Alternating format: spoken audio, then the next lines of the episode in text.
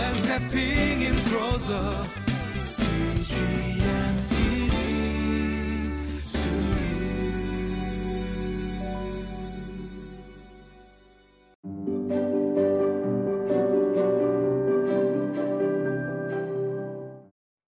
Welcome to Living Life. Hey, have you ever sinned and broken God's covenant? I'm sure that you would say yes. You would have to say yes because we were all uh, sinners before we met Christ and we were forgiven uh, of our sins. Jesus perfectly forgave us of our sins. But the thing is, is that the question for the Israelites, uh, because the covenant that God had made with the Israelites was based upon obedience and the, the Israelites disobeyed God. They disobeyed God in chapter 32 uh, when they uh, created uh, and they made through Aaron a golden calf. And God had already said, in, do not worship any graven images or any idols. Idols. God was trying to prevent idolatry among the Israelites, but they went ahead anyway and created made this golden calf, which was a direct sin against God. So, do you think God would have been justified in nullifying his covenant with the people? He probably would have been justified, but God is a God of mercy and grace and faithfulness. So, in faithfulness to the patriarchs, Abraham, Isaac, and Jacob, God did not nullify his covenant. So, let's take a look at the passage uh, and see exactly what God did and how this actually played out.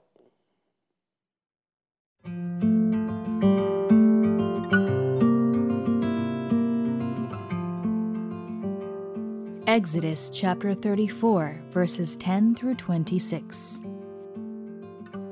Then the Lord said, I am making a covenant with you. Before all your people, I will do wonders never before done in any nation in all the world. The people you live among will see how awesome is the work that I, the Lord, will do for you. Obey what I command you today. I will drive out before you the Amorites, Canaanites, Hittites, Perizzites, Hivites, and Jebusites. Be careful not to make a treaty with those who live in the land where you are going, or they will be a snare among you. Break down their altars, smash their sacred stones, and cut down their Asherah poles. Do not worship any other God, for the Lord, whose name is jealous, is a jealous God. Be careful not to make a treaty with those who live in the land, for when they prostitute themselves to their gods and sacrifice to them, they will invite you, and you will eat their sacrifices. And when you choose some of their daughters as wives for your sons, and those daughters prostitute themselves to their gods, they will lead your sons to do the same. Do not make any idols. Celebrate the festival of unleavened bread. For seven days eat bread made without yeast, as I commanded you. Do this at the appointed time in the month of Aviv, for in that month you came out of Egypt. The first offspring of every womb belongs to me, including all the firstborn males of your livestock, whether from herd or flock. Redeem the firstborn donkey with a lamb but if you do not redeem it, break its neck. Redeem all your firstborn sons. No one is to appear before me empty handed. Six days you shall labor, but on the seventh day you shall rest. Even during the plowing season and harvest, you must rest.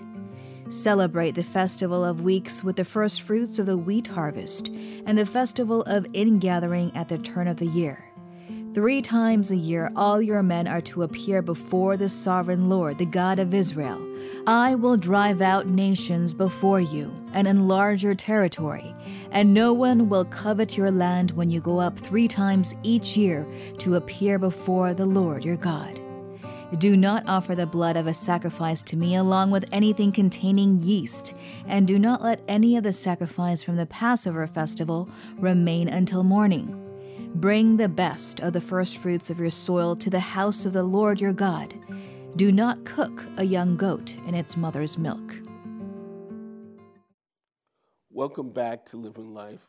Uh, as we look at this covenant, uh, as we look at the promises that God made uh, to the Israelites, uh, God does not nullify the covenant because God's faithfulness to the patriarchs, to Abraham, Isaac, and Jacob, uh, and his promises uh, Uh, and his faithfulness to his promises does not allow him to, uh, to nullify the covenant. He actually renews the covenant uh, in this particular passage.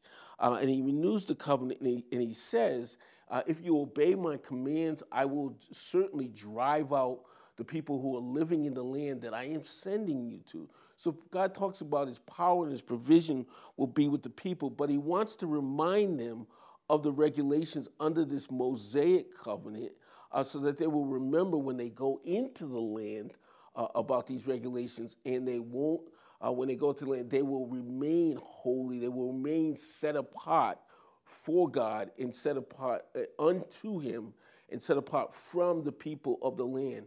Uh, because uh, God is telling them once you go into the land and you make treaties with these people uh, and then you intermarry with them, uh, they're going to uh, eventually cause you to begin to worship their idols and their gods. You must break down their altars and you must not worship their gods or idols. Um, and then God says something very interesting. He says, My name is jealous. Now, when we think of jealous, we think of it always in a negative sense, jealous. But here, God is using the sense of, I'm, I have a jealous love for you as a people uh, because I'm the one who not only created you, but I'm the one who brought you out of Egypt. And he's jealous for him against any other God, any other idol that would come between uh, these Israelites and God? Is there any idol? Is there any image? Is there anything uh, that you worship that comes between you and God? Uh, because it is an idol, and God is jealous for you. He has a jealous love for His people. Uh, so when we look, we look at this. God is reminding them of these things when they go into uh, the promised land, the land of Canaan. Uh, he's also uh, reminds them also to continue to celebrate uh, the feast. Um, there are three feasts in particular that he wants them to celebrate the feast of the unleavened bread, the feast of weeks, and the feast of Pentecost. Now, the feast of unleavened bread, if you remember, uh, when uh, the 10th plague came upon the Egyptians, which was the plague of the firstborn of every man and every animal. Uh, after that plague came about, uh, Pharaoh released the people. He let the people go, and but they had to leave Egypt in a hurry, so they really couldn't make uh, bread with yeast in it. So they they ate the unleavened bread. So this feast commemorates that time uh, when the the plague of the first, the death of the firstborn because of the tenth plague, allowed them to be able to leave Egypt. He also tells them to celebrate the Feast of Weeks. Uh, the Feast of Weeks is really also, it's also called the Feast of Fr- uh, First Fruits, and that is connected with Jesus Christ's resurrection from the dead because Jesus was the first fruits, and we are those who will come after him. Uh, so the final uh, feast that he tells us to celebrate, uh, he told these Jews to celebrate, was the Feast of Pentecost. Now, Pentecost was celebrated 50 days after the Feast weeks, 50 days after the resurrection. Uh, and Pentecost was a commemoration of the coming of the Holy Spirit, which Jesus talked about in Joel 2:28, that he would pour out his spirit upon all flesh. And we see the culmination of the Spirit being poured out in Acts chapter 2, uh, where uh, the Holy Spirit came as with tongues of fire. So he's telling them to celebrate these feasts. Uh, and, and, he's also telling them about, uh, as, he, as he talks to me, he's reminding them of the covenant and he's renewing the covenant with them.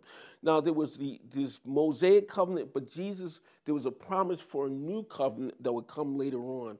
You see, the Mosaic covenant uh, dealt with uh, animal sacrifices, dealt with uh, Ten Commandments, but the new covenant would we would have there would be one sacrifice once and for all Jesus Christ, who would be our perfect sacrifice, the perfect lamb. The old covenant was sealed with the blood of animals, but the new covenant is sealed in the precious blood of Jesus Christ, who is our perfect Passover lamb. The old covenant was temporary, or the Mosaic covenant was temporary, but we will see going forward that the new covenant is eternal. So we live under, uh, today under the new covenant. But these, uh, these Jews and these Israelites at this time were looking forward uh, to the one who would bring and would establish a new covenant, who would be, this would be Jesus Christ. The Bible even says uh, that one, someone would be raised out of that Israelite community, a descendant would come forth who would be the one who would be the Messiah, who will lead, who will lead the people. We know that Messiah today as Jesus Christ. So God, the point here is God is faithful to his covenant. Even his name, Yahweh, his name as that was that he passed before we know Moses, Yahweh, Yahweh, covenant meaning the covenant God who is faithful to his promises you can be certain that if God has promised you eternal salvation, that He's faithful to His promise. Not only is He faithful, but if we took take a look at Ephesians chapter two, uh, in Ephesians chapter two, uh, and then also we take a look at Ephesians chapter one, uh, 13 and 14, it tells us that He gives us a deposit of the promised Holy Spirit, which is a guarantee of our inheritance to the praise of God's of those who are God's possession. So we can look to, to God today and know that He will come through on His promise to us.